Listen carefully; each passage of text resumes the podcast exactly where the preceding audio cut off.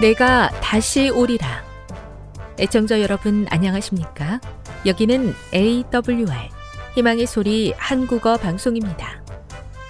본 방송은 천국 복음을 온 세상에 전파하기 위해 제7일 안식일 예수 재림교회가 설립한 세계 방송망입니다. AWR 희망의 소리는 유럽, 라틴 아메리카, 아프리카, 러시아, 아시아의 방송망을 통해 전 세계에 복음을 전파하고 있습니다. AWR 아시아 희망의 소리 방송국은 한국어 방송을 매일 5시간씩 송출하고 있습니다. 희망의 소리 방송은 인터넷과 스마트폰을 통해서도 언제나 청취하실 수 있습니다. 들으실 수 있는 인터넷 주소는 awr.org입니다. 유튜브로는 AWR 코리아로 검색하시면 됩니다. 이 시간 희망의 소리 한국어 방송과 함께 보람있고 유익한 시간 되시기 바랍니다. 내가 다시 오리라. 여기는 AWR 희망의 소리 한국어 방송입니다. 주파수 안내입니다. 괌에서 송출하는 우리 방송은 한국 표준시로 밤 11시에 9,580kHz로 다음 날 오전 6시에 9,860kHz로 각각 1시간씩 방송하고 있습니다. 우즈베키스탄에서 송출하는 우리 방송은 한국 표준시로 밤 9시에 15,530kHz로 밤 10시에 9,740kHz로 타지키스탄에서는 밤 9시에 15,255kHz로 각각 1시간씩 방송하고 있습니다. 애청자 여러분의 많은 청취 바랍니다.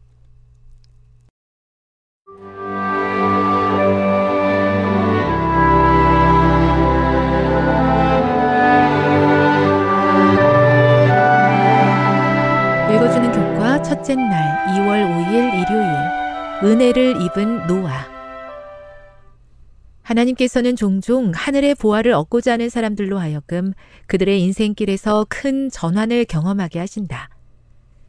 당신의 인생에 그런 변화가 필요하다면 당신도 그런 전환점을 마주하게 될 것이다.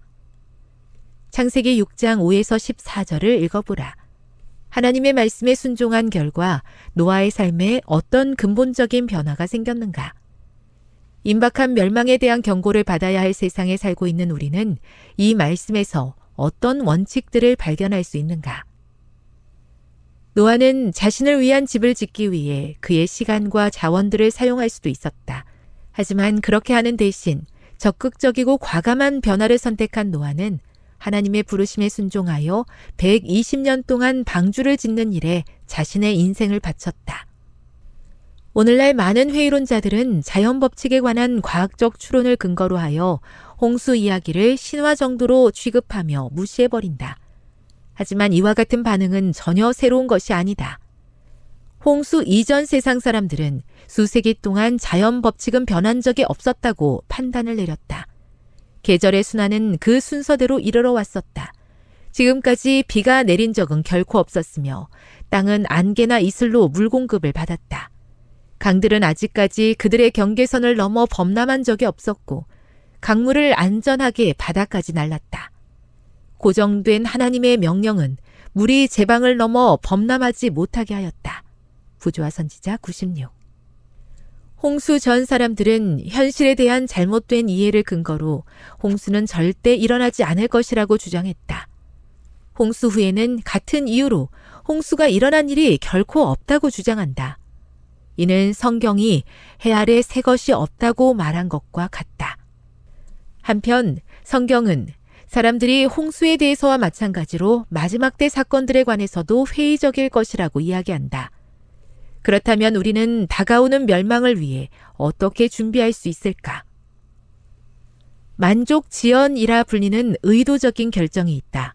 이것은 더 영광스러운 미래의 보상을 기대하며 인내를 가지고 하나님께서 맡기신 일을 하는 것을 의미한다. 우리는 그리스도께서 언제 다시 오실지 알지 못한다. 사실 그것은 별 문제가 되지 않는다. 중요한 것은 매일 매순간 노아처럼 하나님께서 우리에게 맡기신 일을 충실히 감당하는 것이다. 비록 그것이 삶의 근본적인 변화를 요구한다고 할지라도 말이다. 교훈입니다. 하늘의 보화를 얻고자 하는 자들은 세상이 무엇이라 이야기하든지 매일 매순간 노아처럼 하나님께서 맡기신 일에 충성하며 다가올 재림을 위해 준비해야 한다. 묵상. 만약 하나님께서 그대에게 노아와 비슷한 일을 감당하도록 부르신다면 그대는 어떻게 반응하겠습니까? 노아의 반응은 얼마나 신실한 것일까요? 적용. 그대는 노아처럼 삶의 근본적인 변화를 이룰 준비가 되었습니까? 적던지 크던지 관계없이 어떤 것부터 하나님의 부름을 따르기를 원하십니까? 영감의 교훈입니다. 경고받고 순종하기를 바라시는 하나님. 홍수 전에 하나님께서는 백성들이 회개하여 임박한 멸망을 피할 수 있도록 노아를 보내어 세상을 경고하셨다. 그리스도의 재림의 시기가 가까워짐에 따라 주께서는 그 큰 사건을 위하여 준비하도록 당신의 종들을 보내시사 세상을 경고하신다. 많은 사람이 하나님의 율법을 범하는 생애를 살고 있으며 이제 그분은 극률 가운데서 하나님의 신성한 계명에 순종하도록 그들을 부르고 계신다. 부조와 선지자 102 하나님께서 부르실 때 노아와 같이 응답함으로 세상을 향한 하나님의 기별을 전하는 삶을 살고 싶습니다. 세상이 무엇이라 이야기하든지 오직 주님만 바라보며 저에게 맡겨진 사명의 길을 묵묵히 걸어가게 도와 주시옵소서.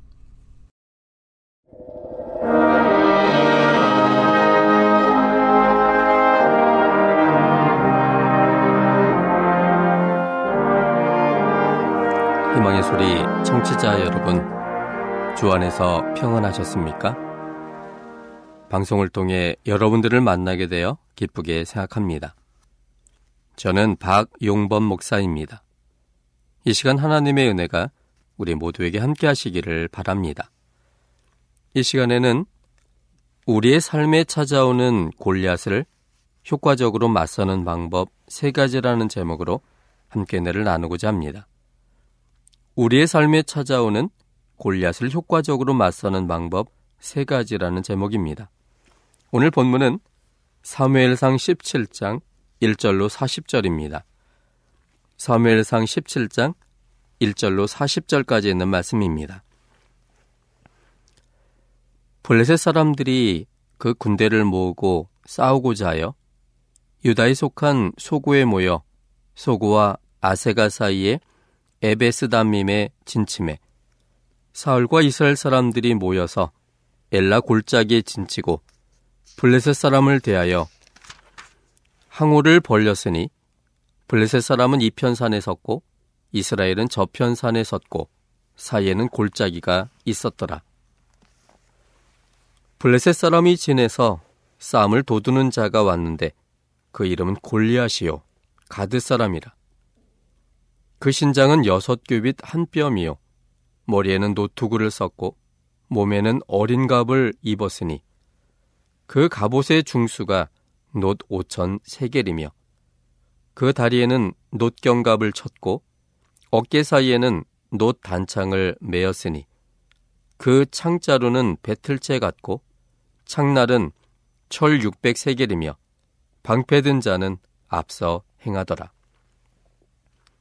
그가 서서 이스라엘 군대를 향하여 외쳐 가로되 너희가 어찌하여 나와서 항우를 버렸느냐 나는 블레셋 사람이 아니며 너희는 사울의 신복이 아니냐 너희는 한 사람을 택하여 내게로 내려보내라 그가 능히 싸워서 나를 죽이면 우리가 너희의 종이 되겠고 만일 내가 이기어 그를 죽이면 너희가 우리의 종이 되어 우리를 섬길 것이니라 그 블레셋 사람이 또 가로되 내가 오늘날 이스라엘의 군대를 모욕하였으니 사람을 보내어 나로 더불어 싸우게 하라 한지라. 사울과 온 이스라엘이 블레셋 사람이 이 말을 듣고 놀라 크게 두려워하니라.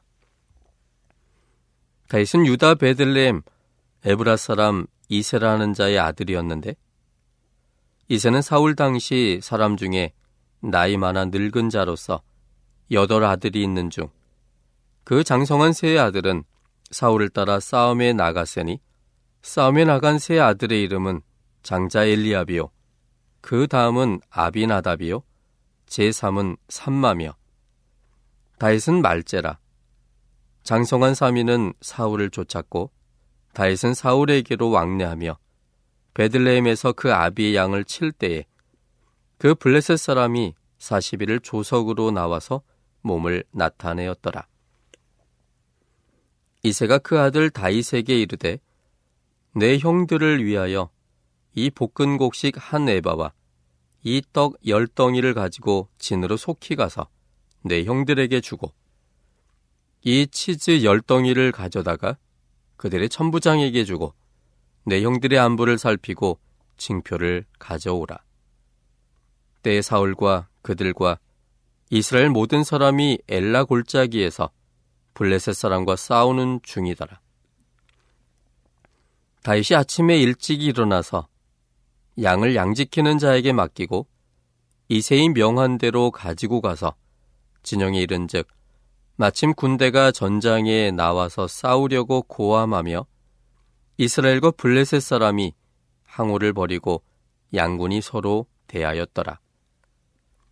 다윗이 그 짐을 짐 지키는 자의 손에 맡기고 군대로 달려가서 형들에게 문안하고 그들과 함께 말할 때 마침 블레셋 사람이 싸움 도두는 가드 사람 골리앗이라 하는 자가 그 항우에서 나와서 전과 같은 말을 하매 다윗이 들으니라.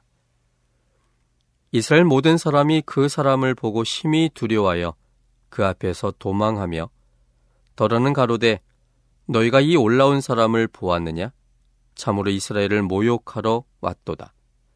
그를 죽이는 사람은 왕이 많은 재물로 부하게 하고 그 딸을 그에게 주고 그 아비의 집을 이스라엘 중에서 자유하게 하시리라.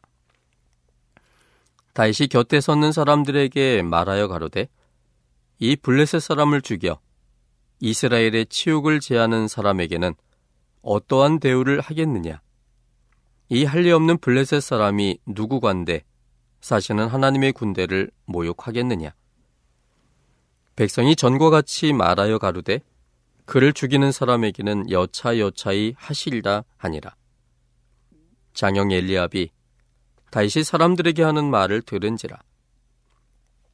그가 다윗에게 노를 발하여 가로되 내가 어찌하여 이리로 내려왔느냐 들에 있는 몇 양을 네게 맡겼느냐 나는 내 교만과 내 마음의 완악함을 아노니 내가 전쟁을 구경하러 왔도다 다윗이 가로되 내가 무엇을 하였나이까 어찌 이유가 없으리까 하고 돌이켜 다른 사람을 향하여 전과 같이 말함에 백성이 전과 같이 대답하니라 혹이 다윗의 한 말을 듣고 그것을 사울에게 고하였으므로 사울이 다윗을 부른지라. 다윗이 사울에게 고하되 그를 인하여 사람이 낙담하지 말 것은 주의 종이 가서 저 블레셋 사람과 싸우리이다. 사울이 다윗에게 이르되 내가 가서 저 블레셋 사람과 싸우기에 능치 못하리니 너는 소년이요 그는 어려서부터 용사임이니라. 다윗이 사울에게 고하되 주의 종이 아비의 양을 지킬 때에 사자나 곰이 와서 양떼에서 새끼를 움키면 내가 따라가서 그것을 치고 그 입에서 새끼를 건져내었고 그것이 일어나 나를 해하고자 하면 내가 그 수염을 잡고 그것을 쳐 죽였었나이다. 주의 종이 사자와 곰도 쳤은즉 사실은 하나님의 군대를 모욕한 이 할례 없는 블레셋 사람이리이까 그가 그 짐승의 하나와 같이 되리이다. 또 가로되 여호와께서 나를 사자의 발톱과 곰의 발톱에서 건져내셨은즉 나를 이 블레셋 사람이 손에서도 건져내시리이다. 사울이 다윗에게 이르되 가라 여호와께서 너와 함께 계시기를 원하노라. 이에 사울이 자기 군복을 다윗에게 입히고 노토구를 그 머리에 씌우고 또 그에게 갑옷을 입힘에 다윗이 칼을 군복 위에 차고는 익숙치 못함으로 시험적으로 걸어보다가 사울에게 고하되 익수치 못하니 이것을 입고 가지 못하겠나이다 하고 곧 벗고 손에 막대기를 가지고 시내에서 매끄러운 돌 다섯을 골라서 자기 목자의 제구 곧 주머니에 넣고 손에 물매를 가지고 블레셋 사람에게로 나아가니라. 우린 지난 시간에 우리의 삶에 찾아오는 골리앗을 효과적으로 맞서는 방법 세 가지 중에서 그 첫 번째 방법을 살펴봤습니다. 지난 시간에 살핀 것은 골리앗이 찾아올 때 낙심하지 말아야 된다는 사실이었습니다. 낙심하지 않는 이유는 하나님의 품성을 보고 그 품성을 확신할 때였습니다. 그러므로 골리앗을 보지 말고 하나님의 품성을 확신함으로 우리 속에 모든 두려움과 또 낙담이 사라지게 하고 하나님 안에 있는 새로운 용기로 그 모든 우리에게 찾아오는 거대한 골리앗들을 효과적으로 대처해야 된다는 사실을 지난 시간에 살펴봤습니다. 오늘은 그 두 번째입니다. 둘째는 골리앗이 찾아올 때 지난 생일을 인도하신 하나님을 기억하고 현재와 미래를 기대해야 합니다. 골리앗이 찾아올 때 지난 생일을 인도하신 하나님을 기억하고 현재와 미래를 기대해야 합니다. 본문 37절입니다. 사무엘상 17장 37절에 있는 말씀입니다. 또 가로되 여호와께서 나를 사자의 발톱과 곰의 발톱에서 건져내셨은즉 나를 이 블레셋 사람의 손에서도 건져내시리이다. 사울이 다윗에게 이르되 가라 여호와께서 너와 함께 계시기를 원하노라. 골리앗을 만났을 때 낙담하지 않은 다윗은 생각할 수 있었습니다. 만약 골리앗을 보고 정신이 혼미해지고 낙담했다면 두려워서 무엇을 해야 할지도 모른 채 갈팡질팡했을 것입니다. 낙담하지 않고 이성을 찾았을 때 그는 생각할 수 있었습니다. 그는 먼저 내용은 다르지만 매우 위험스럽고 힘겨웠던 과거를 생각해 보았습니다. 예전에 양을 지키는 일을 하고 있을 때 사자나 곰이 와서 양떼를 공격하던 때가 있었습니다. 먹이를 취하기 위해 전력 질주하고 온 힘을 다하는 사자의 모습은 매우 위협적인 모습입니다. 그런 사자는 갈기가 서고 사나운 이빨을 드러냅니다. 그런데 다윗은 양을 지켜내야 된다는 일념으로 죽기를 각오하고 따라가서 사자를 치고 그 입에서 양의 새끼를 건져내곤 했는데 사자가 일어나 자신을 공격하고자 하면 그 수염을 잡고 싸워서 쳐 죽였습니다. 곰도 마찬가지였습니다. 흔히 생각하기를 곰은 느리기 때문에 사자에 비해서 별로 무섭지 않다고 생각되지만 곰의 큰 덩치로 힘을 실은 손에 한 대 맞으면 대부분 정신을 잃어버립니다. 곰이 다윗이 지키는 양을 공격하면 다윗은 사자를 대항했던 것처럼 대항하고 싸워서 곰도 쳐 죽였습니다. 이런 과거의 경험을 생각할 때 도무지 싸움이 되지 않는 상황에서 자신이 승리할 것을 생각하자 그 승리는 자신의 힘으로 인한 승리가 아닌 하나님의 도우심으로 인한 승리임을 다윗은 깨닫게 되었습니다. 이런 다윗의 생각이 이 본문 37절에 있습니다. 여기 3회상 17장 37절에 보면 또 가로되 여호와께서 나를 사자의 발톱과 곰의 발톱에서 건져내셨은즉 그는 자신의 과거의 경험이 사자의 발톱과 곰의 발톱에서 승리했던 그 경험을 여호와께서 자신을 그곳에서 건져내셨다라고 그렇게 생각한 것입니다. 여호와님께서 자신에게 용기를 주시고 지혜와 능력을 주셔서 사자의 발톱과 곰의 발톱에서 건져내셨음을 그는 확신하게 되었습니다.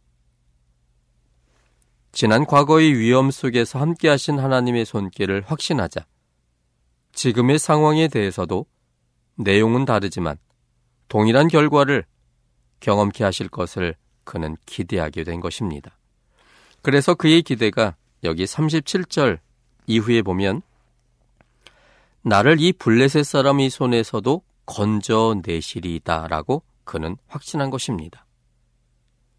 과거 여호와께서 나를 사자의 발톱과 곰의 발톱에서 건져내셨은즉 하나님이 함께함으로 인하여 그런 위험 속에서 건져냈던 과거의 경험이 현재 있는 지금 이 블레셋 사람의 손에서도 건져내시리라는 확신을 갖게 한 것입니다.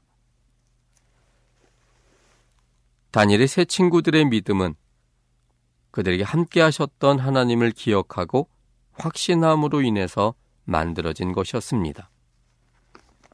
다니엘 3장에 보면 매우 위험한 상황 속에 이 다니엘의 새 친구들이 놓여 있음을 보여줍니다.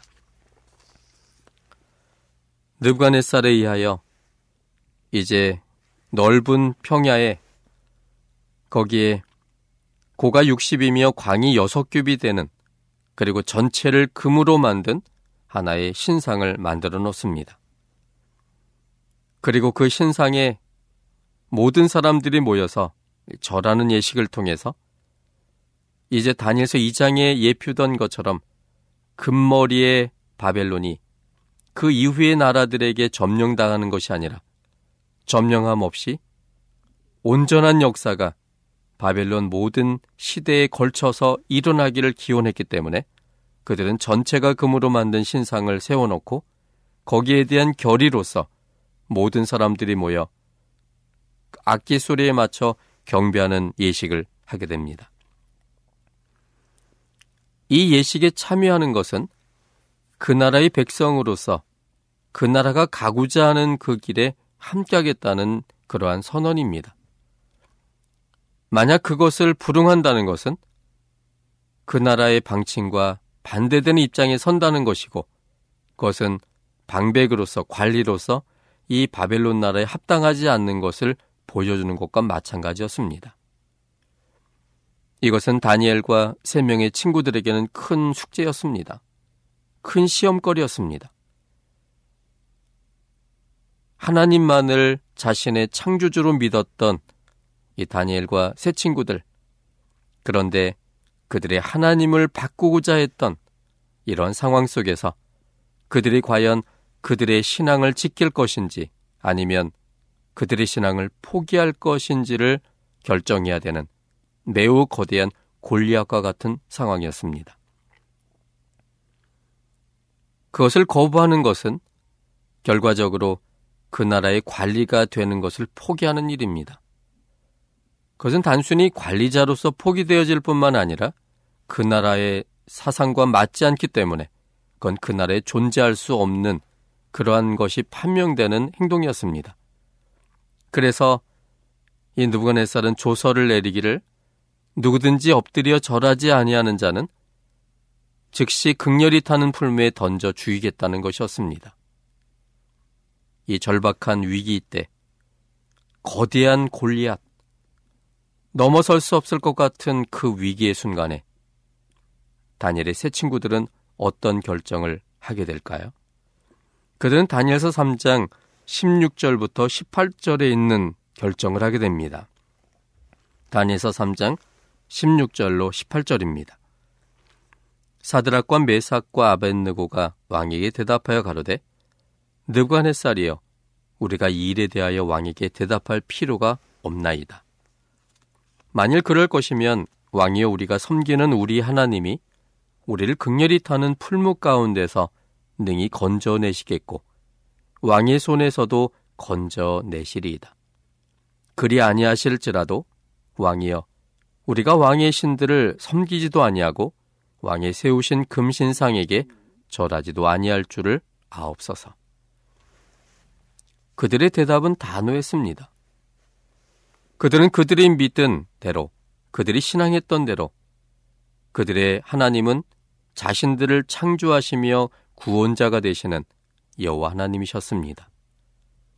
그래서 하나님께만 그들의 모든 경배를 드렸던 그들의 원칙대로 이제 새롭게 신사에게 절하지 않겠다라고 그들은 왕 앞에 대답했고 그 결과로 풀무불에 던져진다 할지라도 그들이 믿는 하나님이 능히 그들을 건져 주실 거란 확신이 있었고 혹시 하나님께서 능히 건져주는 일을 하지 않는다 할지라도 하나님은 여전히 살아계시고 자신의 창조주요 구원자이기 때문에 결코 그들의 믿음을 포기하지 않을 것이다라고 확신있게 말했습니다.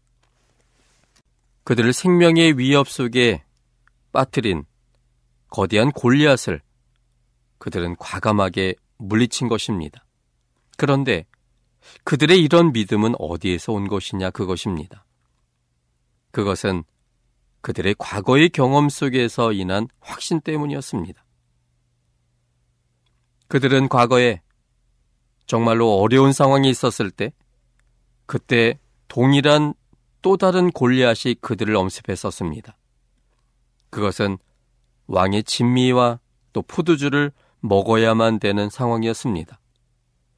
그때 그들은 다니엘과 더불어 결심하고 또 확신했던 것이 있었습니다. 그들이 믿는 하나님을 떠나지 않기로 그들은 결심했습니다. 그래서 그들의 신앙을 떨어뜨릴 수 있는, 떠나가게 할 수 있는 그 모든 것에 대하여 목숨이 위태롭다 할지라도 그것의 원칙을 고수하겠다는 생각이었습니다. 그때 기적적인 방법을 통해서 하나님은 그들의 선택에 걸맞는 결과가 되도록 하셨습니다. 우리 다니에서 1장 8절부터 16절까지 있는 말씀을 보겠습니다. 다니에서 1장 8절로 16절입니다. 다니엘은 뜻을 정하여 왕의 진미와 그의 마시는 포도주로 자기를 더럽히지 아니하리라 하고 자기를 더럽히지 않게 하기를 환관자에게 구하니 하나님이 다니엘로 환관자에게 은혜와 긍휼을 얻게 하신지라 환관장이 다니엘에게 이르되 내가 내 주 왕을 두려워하노라 그가 너희 먹을 것과 너희 마실 것을 지정하셨거늘 너희 얼굴이 초췌하여 동무 소년들만 못한 것을 그로 보시게 할 것이 무엇이냐? 그렇게 되면 너희 까닭에 내 머리가 왕 앞에서 위태하게 되리라 하니라.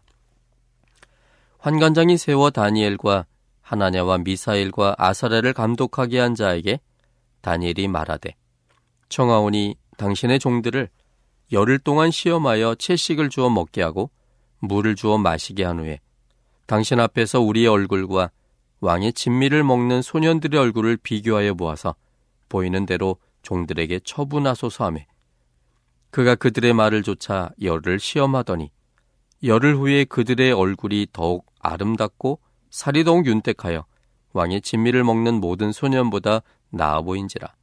이러므로 감독하는 자가 그들에게 분정된 진미와 마실 포도주를 제하고 채식을 주니라. 그들에게 당한 최초의 위험 속에서 벗어나게 하신 하나님께 대한 기억의 확신이 당면한 문제의 위험 앞에서도 담대할 수 있었던 근거가 되었습니다. 그래서 풀무불 앞에서도 다니엘의 세 친구들은 함께 하셨던 하나님에 대한 확신이 그로 하여금 믿음으로 담대히 서게 했습니다. 또한 이 기억은 다니엘서 6장에 나와 있던 다니엘의 목숨 건 기도도 행할 수 있게 했습니다. 다니엘의 목숨 건 기도는 다니엘과 함께 하셨던 하나님을 기억하고 확신함으로 인해서 담대히 기도할 수 있었던 것이었습니다. 이런 방법은 우리의 삶 속에 골리앗을 만난 사람들을 이끄시는 하나님의 방법이기도 합니다. 야곱의 경우를 생각해 보겠습니다. 창세기 34장에 보면 야곱의 딸이 하몰의 아들 세겜으로 인해 수치를 당하는 사건이 발생합니다. 그때 디나의 오빠였던 시몬과 레이가 계략을 써서 그 동네 모든 남자들을 다 죽였습니다. 그리고는 그 성의 물건을 노력했습니다. 이 일은 야곱에게 큰 두려움이 되었습니다. 이방인들이 단결하여 소수였던 야곱의 가족들을 전멸시킬 수 있는 상황이었습니다. 이 일은 피할 수 없는 거대한 골리앗처럼 야곱을 압도하였습니다. 그래서 이 당시에 그 야곱의 두려움을 우린 창세기 34장 30절에 있는 말씀을 통해서 짐작할 수 있습니다. 창세기 34장 30절입니다.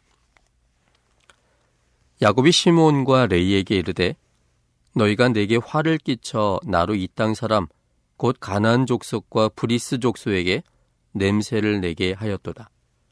나는 수가 적은즉 그들이 모여 나를 치고 나를 죽이리니 그리하면 나와 내 집이 멸망하리라. 소수의 사람들로서 다수의 이방인 앞에서 느꼈던 죽음의 위협이 여기에 보여지고 있습니다. 나와 내 집이 멸망할 것이다. 그것에 대한 두려움이 야곱의 마음을 감쌌습니다.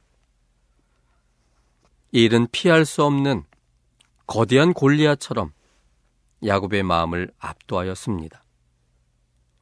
그때 하나님께서 낙담 속에 어쩔 줄을 몰라 하는 야곱에게 과거에 함께 하신 하나님을 기억해 함으로 그에게 지금의 두려움을 극복할 수 있는 힘을 주시고자 계획하셨습니다. 그래서 창세기 35장 1절에 하나님께서 나타나셔서 이렇게 말씀하셨습니다. 창세기 35장 1절입니다. 하나님이 야곱에게 이르시되 일어나 베델로 올라가서 거기 거하며 내가 뇌형 에서의 낯을 피하여 도망하던 때에 내게 나타났던 하나님께 거기서 단을 쌓으라 하신지라. 하나님은 심히 두려움 속에 낙담되어진 이 야곱에게 나타나셔서 베델로 올라가라고 말씀하셨습니다. 베델은 어떤 곳입니까? 야곱이 그 형 에서의 낯을 피하여 도망하던 때 그래서 앞일에 대한 두려움 속에 놓여진 그 야곱에게 야곱이 첫 번째 밤을 맞이한 그때에 하나님께서 야곱과 함께 하심을 보증하기 위해서 나타났던 그곳입니다. 그곳으로 다시 가라는 것입니다. 거기서 단을 쌓으라고 말씀하셨습니다. 내가 너를 위해 양처럼 생명을 바치는 하나님임을 보여주는 그 단을 그곳에서 쌓으라고 말씀하고 계십니다. 과거에 힘들었던 그 상황 속에 함께하겠다고 약속하셨던 그 하나님, 그 함께하시는 하나님의 약속을 하나님 자신의 몸을 우리에게 주므로 그것을 반드시 이루신다는 하나님의 약속의 장소인 베델로 야곱을 이끄셨습니다. 과거에 함께 하셨던 하나님을 기억하고 그곳으로 가고자 했을 때 야곱은 지금의 상황에 대해서 낙담하지 않고 하나님께서 과거처럼 지금의 상황과 미래를 인도하실 것을 확신할 수 있었고 하나님은 그의 믿음대로 행하셨습니다. 그래서 창세기 35장 5절에 보면 하나님은 특별한 일을 행하십니다. 창세기 35장 5절입니다. 그들이 발행하였으나 하나님이 그 사면 고을들로 크게 두려워하게 하신 거로 야곱의 아들들을 추격하는 자가 없었더라. 갑자기 큰 두려움이 그 이방 사람들의 마음에 임하게 하셔서 야곱의 아들들을 추격하지 못하게 했습니다. 그래서 결국 과거에 인도하셨던 그 하나님이 지금의 상황 속에서도 그 거대한 골리앗을 무너뜨리고 승리할 수 있게 하신 겁니다. 성경의 내용, 지식은 그런 의미에서 매우 귀한 것입니다. 성경에 기록된 내용들을 통해서 그들과 함께 하신 하나님을 만나고 그 하나님께 대한 확신은 지금 내게 찾아온 골리앗을 맞서는 능력이 됩니다. 뿐만 아니라 여러분 개인의 경험도 중요합니다. 지난 과거의 경험을 곰곰이 생각해 보면 하나님께서 함께 계심으로 이루신 뚜렷한 경험들을 한두 가지 이상씩은 다 가지고 계십니다. 그것들을 어려움이 있을 때마다 거대한 골리앗이 내게 찾아올 때마다 다시금 생각해 보는 것입니다. 그때도 지금 찾아온 골리앗처럼 스스로는 도무지 어쩌지 못했던 골리앗이었지만 하나님께서 함께 하심으로 물리쳤던 것들입니다. 그때 그 골리앗을 물리치신 하나님이시라면 지금 또다시 찾아온 골리앗도 물리치실 것이란 확신이 듭니다.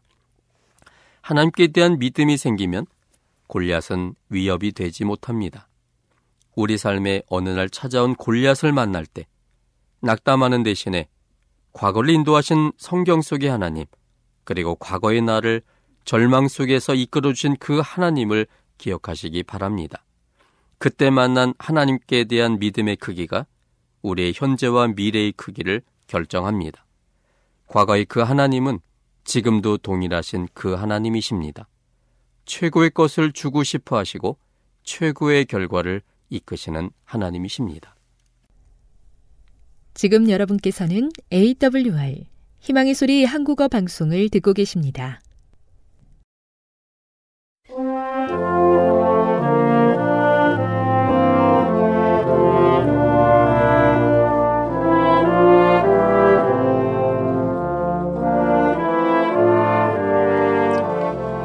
애청자 여러분 한 주 동안 안녕하셨습니까? 한국연합회 성경연구소장 임봉경 목사입니다. 오늘도 여러분에게 하나님의 사랑과 예수 그리스도의 은혜와 진리의 성령의 감동하심이 함께 하시기를 바랍니다. 또 한 분이 이런 질문을 했습니다. 엘렌 화이시 기록한 저술의 일부만이 하나님의 영감을 받았다고 그녀가 어디에선가 말한 것이 사실입니까?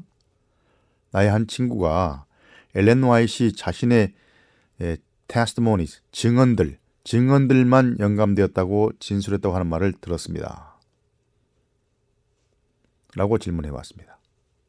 자, 그, 그러니까 엘렌 화이트의 기록, 기록한 저술의 전체가 영감받은 것이 아니라 어떤 일부, 특별히, 특별한 증언들만 영감받았다. 이런 얘기를 한 것을 들었다는 것입니다. 자, 이것이 사실인지를 묻는 것입니다. 다시 말하면 화이시, 엘렌 화이시 기록한 시시콜콜한 모든 기록이 다 하늘의 직접적인 영감의 결과인가라는 질문은 상당히 애매한 질문입니다. 그리고 난해한 질문입니다. 앞에서 설명한 영감의 본질을 제대로 이해한다면 질문이 또 바뀔 수도 있을 것입니다. 엘렌 화이트 당시에 어떤 이들은 엘렌 화이트 이상, 비전, 비전을 보고 기록한 것만 또 영감되었고 또 증언들은 또 영감되지 않았다고 주장하는 지도자들도 있었습니다. 그들도 역시 영감에 대해 부분적으로만 이해한 까닭에 그런 말을 한 것으로 보입니다. 예컨대 성경 전체가 영감을 받았지만 거기에는 사탄의 말도 적혀 있고 그냥 인간적인 견해라고 하는 말도 적혀 있습니다. 그러나 전체적인 논리를 말하기 위해 자신의 사적인 경험이나 생각을 끌어들인 경우에 속합니다. 사탄의 말도 전체적인 기별을 말하기 위해서 사탄의 말이 기록된 것입니다. 예를 들어서 욥기를 보면 욥의 친구들이 한 말이 다 하나님 마음에 전적으로 일치한 것은 아니었지만 그 욥기의 전체에 영감된 메시지를 위해서 거기에 다 기록되어 있습니다. 또 어떤 말은 좋은 말도 있어서 사람들이 또 그들의 말을 인용하기도 합니다. 전적으로 하나님께 일치하는 말이 아니지만 또 좋은 말이 있습니다. 그러나 욥기 전체는 모두 영감된 책입니다. 엘렌 화이트의 글들은 정경 66권 같은 권위를 가진 것이 아니기에 좀 더 애매한 부분이 있기는 합니다. 그러나 그녀의 진술을 보면 전반적으로 이 문제를 이해할 수 있습니다. 에, 엘렌 화이 자신의 진술을 에, 들어보시고 스스로 여러분 스스로 판단해 보시기 바랍니다. 다음 진술을 보십시오. 내 경험상 여러 경우에 증언들이 하나님께로부터 나왔음을 인정하나 이런저런 문제는 엘렌 화이트 짬의 개인의 의견이며, 의견이며 개인의 판단이라는 입장을 취하는 어떤 부류의 사람들의 태도에 대처라는 요청을 나는 받아왔다. 이런 태도는 책망과 바르게 함을 좋아하지 않으며 자신의 생각이 반대에 부딪힐 때 인간적인 것과 하나님께로부터 온 것의 차이를 밝히는 근거를 찾으려는 자들에게 어울린다. 말하자면 증언이 올 때 자기에게 마음에 안 들면 증언을 믿기를 싫어하는 거죠. 또 어떤 이들은 자신들의 선입견이나 특정한 생각이 증언에 의해 책명을 받고 반대를 받게 되면 즉시 증언들을 구분하여 무엇이 화이점의 인간적 판단이고 무엇이 주님의 말씀인지를 판별하기 위해 자신들의 입장을 밝히려는 생각을 갖는다. 다 자기의 생각에 생각을 지지하지 않는 증언들은 싫어한다는 말입니다. 그래서 인간적인 말과 하나님께서 온 말을 스스로 구분하려고 노력한다는 거죠. 이건 화이 부인 자신의 생각이고 하나님의 생각은 아니다 이런 얘기죠. 자신들이 이미 품고 있는 생각을 지지하는 것은 무엇이든지 하나님께로부터 온 것이고 자신들의 잘못을 바로잡는 증언들은 인간적인 것, 다시 말해서 엘렌 와이스 자매의 개인적인 의견이라고 그들은 생각한다고 말했습니다. 그들은 자신들의 전통이나 유전으로 하나님의 권면을 효력이 없게 하고 있다고 엘렌 부인은 증언했습니다. 이 말은 무슨 말일까요? 사람들이 인간적인 말과 하나님께로부터 영감mad을 받은 말을 구분하려고 노력한 것은 어떤 말이 어떤 증언이 어떤 기별이 자신들에게 맞지 않고 기분이 좋지 않기 때문에 그것들을 구분해 내려고 노력한다는 것입니다. 이 진술은 스스로 하이스의 글들을 보면서 그러니까 자기 마음에 들지 않은 것은 영감되지 않은 것이고 자기 마음에 드는 것은 영감된 것이라고 판단하는 그런 사람들에게 준 특정한 권면입니다. 그래서 엘렌 화이스의 증언이나 글들을 보고 화이스의 인간적인 판단이라거나 영감되지 않은 인간적인 생각이나 사상을 골라내는 성향을 가진 사람들에게 경고성 발언인 것입니다. 그러므로 인간적인 것과 직접적인 하나님의 영감에서 주어진 것을 구별하는 게 쉽지 않다는 것이죠. 제가 영감에 대한, 어떤 에, 강의에서 말씀을 드렸습니다. 하나님께서 영감을 주실 때하고 그것을 기록할 때 이걸 구별하기 쉽지 않다는 것입니다. 또 다음의 진술을 들어보시기 바랍니다. 화이자매, 화이자매가 그녀가 기록한 이 책들의 원저자가 아니다. 그 책들은 하나님께서 그녀에게 평생에 걸쳐 주신 교훈들을 담고 있다. 그것들은 또한 하나님께서 은혜로서 그녀에게 주어 세상에 전달하도록 하신 귀중한 위로의 빛을 담고 있다. 이렇게 말했습니다.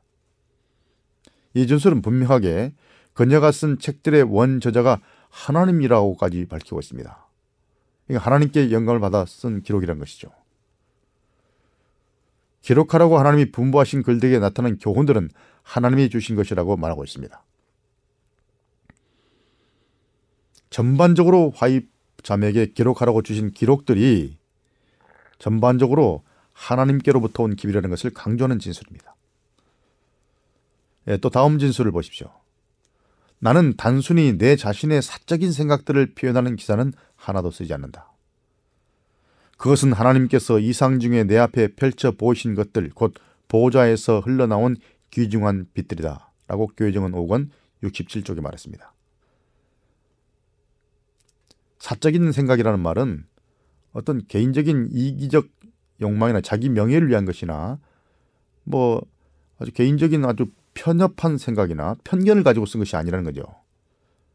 인간적인 내용이 없다는 것이 아니라 이준술 역시 그녀가 쓴 기사의 주요 내용이 어떤 그런 생각이 아니었다는 것을 분명히 밝히고 있습니다.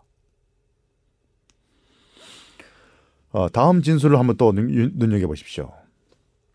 과거의 성령께서 나를 통하여 이러한 사실들을 보여주신 것처럼 그분께서는 주님의 사업과 관련된 기관들에 대하여 혹은 인간의 심령과 정신에 작용하는 하나님의 역사에 관하여 어떤 사실들을 나타내 보이실 때 주어진 그 기별은 그것을 필요로 하는 자들에게 하나님께서 주신 빛으로 간주되어야 한다. 그러나 우리가 신령한 것과 일반적인 것을 혼합한다면 그것은 큰 실주이다. 일반적인 일에 대해 진술해야 할 때가 있고 또 일반적인 생각들이 마음을 차지하거나 일반적인 편지를 써야 할 때도 있으며 교역자들 사이에서 전해지고 있는 정보들이 전달될 때도 있다. 그러한 말들과 정보들 각각이 하나님의 영의 특별한 영감에 의해 주어진 것은 아니라고 또 말했습니다. 이게 무슨 말일까요? 어떤 어떤 사사로운 어떤 정보 같은 거, 또 사람들이 여기저기서 말하는 그런 정보들, 또 일반적인 사람들의 생각 이런 말도 표현을 하지만은 그 하나하나가 다 특별한 영감에서 주어진 것은 아니다. 이렇게 또 말하고 있습니다. 그러나 전반적인 내용은 전반적인 어떤 기별의 포인트는 영감적인 것이죠. 이 전수는 어떤 기사는 영감되고 어떤 편지는 영감되지 않았다는 그런 말은 아닙니다. 자, 이, 이 진술을 한 배경은 이렇습니다. 이 진술의 앞부분을 보면 다음과 같은 얘기가 나옵니다. 나는 남캘리포니아에서 다년간 교역자였던 A 형제로 말미암아 고민하고 있다. 그런 이상한 말들을 하였으며 나의 증언 가운데 일치하지 않는 모순이 있다고 하여 증언 전체를 부인하는 것을 보고 가슴 아파하지 않을 수 없다. 어떤 증언 한 진술을 가지고 꼬투로 잡아서 전체 진술을 부인하려고 하는 한 형제의 얘기입니다. 그가 지적하는 모순이라는 것은 내가 한 말 가운데 파라다이스 밸리 위생병원의 병실 숫자가 틀렸다는 것입니다. A 형제가 남 캘리포니아에 있는 어떤 형제에게 보낸 편지 가운데 병원에는 병실이 38개밖에 없는데 엘렌 화잇이 40병실이 있다고 말했다는 것입니다. A 형제는 이 점을 들추면서 증언들에 대한 자신의 신뢰심을 전적으로 상실했다고 그 이유를 나에게 말해주었습니다. 파라다이스 밸리 위생병원의 병실수에 관하여 소식을 전한 것은 주님께로부터 받은 계시로서가 아니라 단순히 인간적인 의견으로서 말한 것 뿐이었다. 과거에 우리 위생병원들의 병실의 정확한 숫자를 계시로서 보여주신 적이 결코 없었으며 그런 일들에 대하여 내가 지식을 얻게 된 것은 그것들을 알만한 사람들에게 물어보아서 알 수 있었던 것이다. 이러한 일반적인 문제에 관하여 말할 때 내가 한 말 가운데 그러한 지식을 주님께서 주신 계시로서 알게 되었다든가 계시로 받은 것이라고 믿을 만한 아무것도 없는 것이다. 이렇게 솔직하게 말했습니다. 한 형제 말하자면 한 형제가 화잇이 한 증언에서 파라다이스 병원의 병실 수를 40병실이 있다고 말했는데 사실은 38병실밖에 없다. 그러니 화이 증언 전체는 영감받지 않았다라고 주장한 것입니다. 이건 좀 너무 과장된 것이 아닙니까? 40병실인데 38병실로 말했다고 해서 이 하나의 미스테이크 가지고 전 증언이 영감되지 않았다. 이렇게 주장한 것입니다. 예, 그래서 엘렌 화이시 그에게 그에 대한 답변으로 위에 진술을 한 것입니다. 병실 숫자 같은 그런 일반적인 정보를 계시를 통해 받은 것이 아니라는 것입니다. 그건 사람에게 들었던 정보를 그냥 사용한 것입니다. 그렇다고 그런 작은 미스테이크 때문에 증언 전체가 영감받지 않았다는 말은 아니라는 것입니다. 예컨대 시시콜콜한 가정사, 가족의 식사 이야기, 남편과의 부부관계, 자녀들과의 갈등 문제, 사소한 인간적인 정보들 이런 것들이 다 특별한 하나님의 계시로 온 것은 아니라는 말입니다. 그러나 전적인 기별은 영감받은 기별인 것입니다.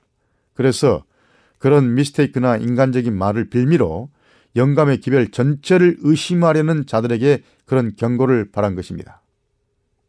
자, 다음과 같은 경고를 바란 것입니다.